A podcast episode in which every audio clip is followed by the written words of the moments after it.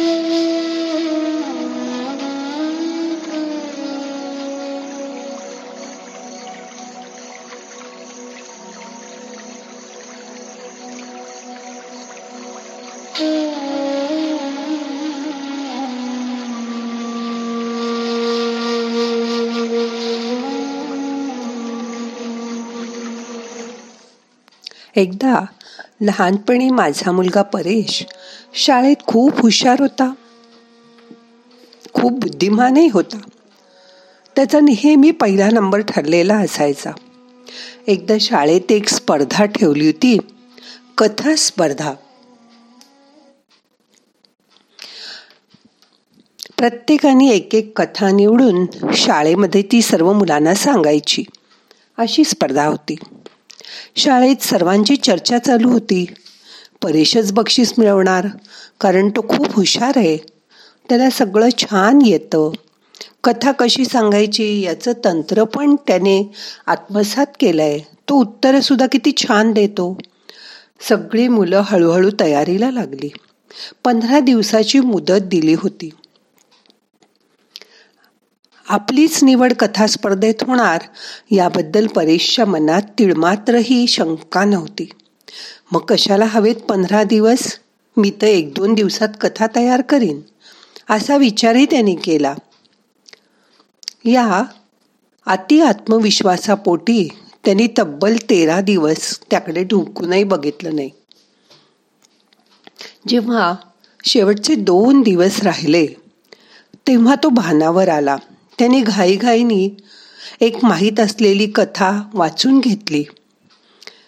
भरभर वाचून टाकली आणि स्वतःशीच म्हणाला ही गोष्ट तर मला माहिती आहे. मी लगेच ही सांगू शकेन. घाई गडबडीत केलेलं वाचन कितपत चांगलं होणार? हे सांगायला कुणाला तज्ज्ञाची पण जरूर नव्हती. कथा स्पर्धा सुरू झाली. नंतर निकालाचा दिवस आला. सांगताना थोडासा परेश कथा गडबडलाच होता. पण तरी परेशला खात्री होती की आपलाच पहिला नंबर येणार. पण घडलं काही वेगळंच. प्रथम पुरस्कार विजेता म्हणून दुसऱ्याच मुलाचं नाव जाहीर झालं. निकाल ऐकून सगळ्यांनाच धक्का बसला आणि परेश तर एकदम खचूनच गेला. उदास होऊन जड पावलं टाकत शाळा सुटल्यावर तो घरी आला. आणि मग त्याचा स्वतःवर ठेवलेला ताबा सुटला. गादीवर पडून दुःखी होऊन हुंके देऊन तो रडू लागला. कारण अपयश त्याला माहितीच नव्हतं. त्याच्या आईने त्याची ही अवस्था बघितली. तिने थोड्या वेळ त्याला आधी पोटभर रडू दिलं. मग जरा वेळांनी ती हळूच त्याच्याजवळ गेली. मायेनी त्याच्या पाठीवरून हात फिरवला. त्याला जवळ घेतलं आणि त्याला म्हणाली मला तर हे असं होणार हे माहीतच होतं. नाही ना बक्षीस मिळालं. त्याला कारण तुझी वाईट सवय. सगळं काम बिघडवून टाकते ती. प्रत्येक काम तू शेवटच्या क्षणी करायला जातोस. जोपर्यंत अगदी गळ्याशी येत नाही तोपर्यंत ते काम तू टाळाटाळच करतोस. इथेच तर सगळी गडबड होते. हो ना राजा? हळूहळू त्याचा रडायचा वेग कमी झाला. तो आईजवळ म्हणाला आई मी चांगली सांगितली कथा. आई म्हणली पंधरा दिवसांपैकी तेरा दिवस तू विनाकारण वाया घालवलेस. काहीही केलं नाहीस. तयारी केली होतीस का काही? तो नुसतं मान हलवून नाही म्हणाला. स्वतःच्या बुद्धिमत्तेची एवढी घमेंट चांगली नाही राजा. माणसाला फाजील आत्मविश्वास असू नये बघ.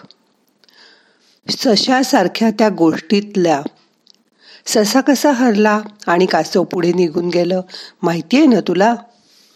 तो दुसरा मुलगा तुझ्यापेक्षा कमी बुद्धिवान असूनही त्याने स्पर्धेत बक्षीस मिळवलं. तू जर पहिल्यापासून नीट कथा निवडून ती चांगली पाठ करून व्यवस्थित सांगितली असतीस तर तुझ्याशिवाय कोण विजेता ठरलं असतं बरं? इथून पुढे नीट लक्षात ठेवीन आई मी आणि अशी चूक परत होऊ देणार नाही.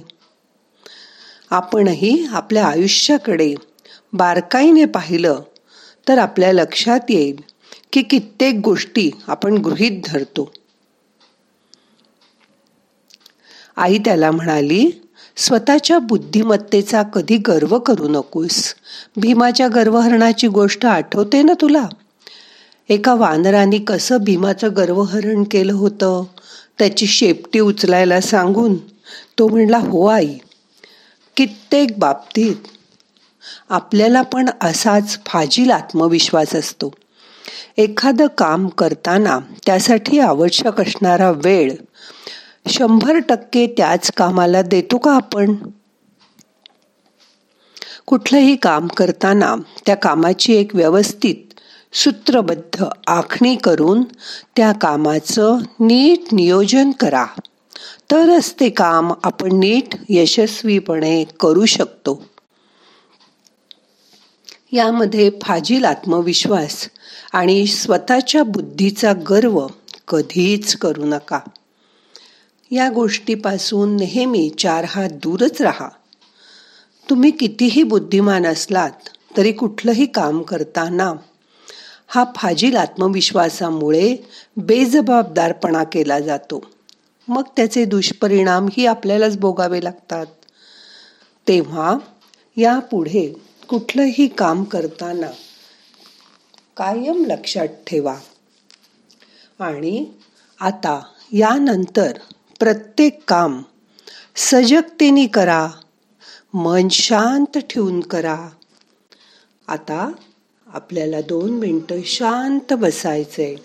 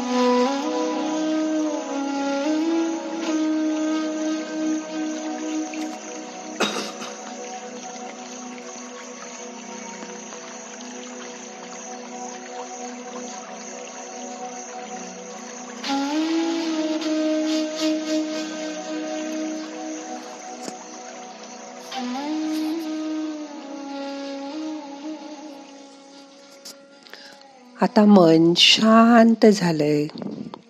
आता आजचं ध्यान आपल्याला संपवायचंय. प्रार्थना म्हणूया.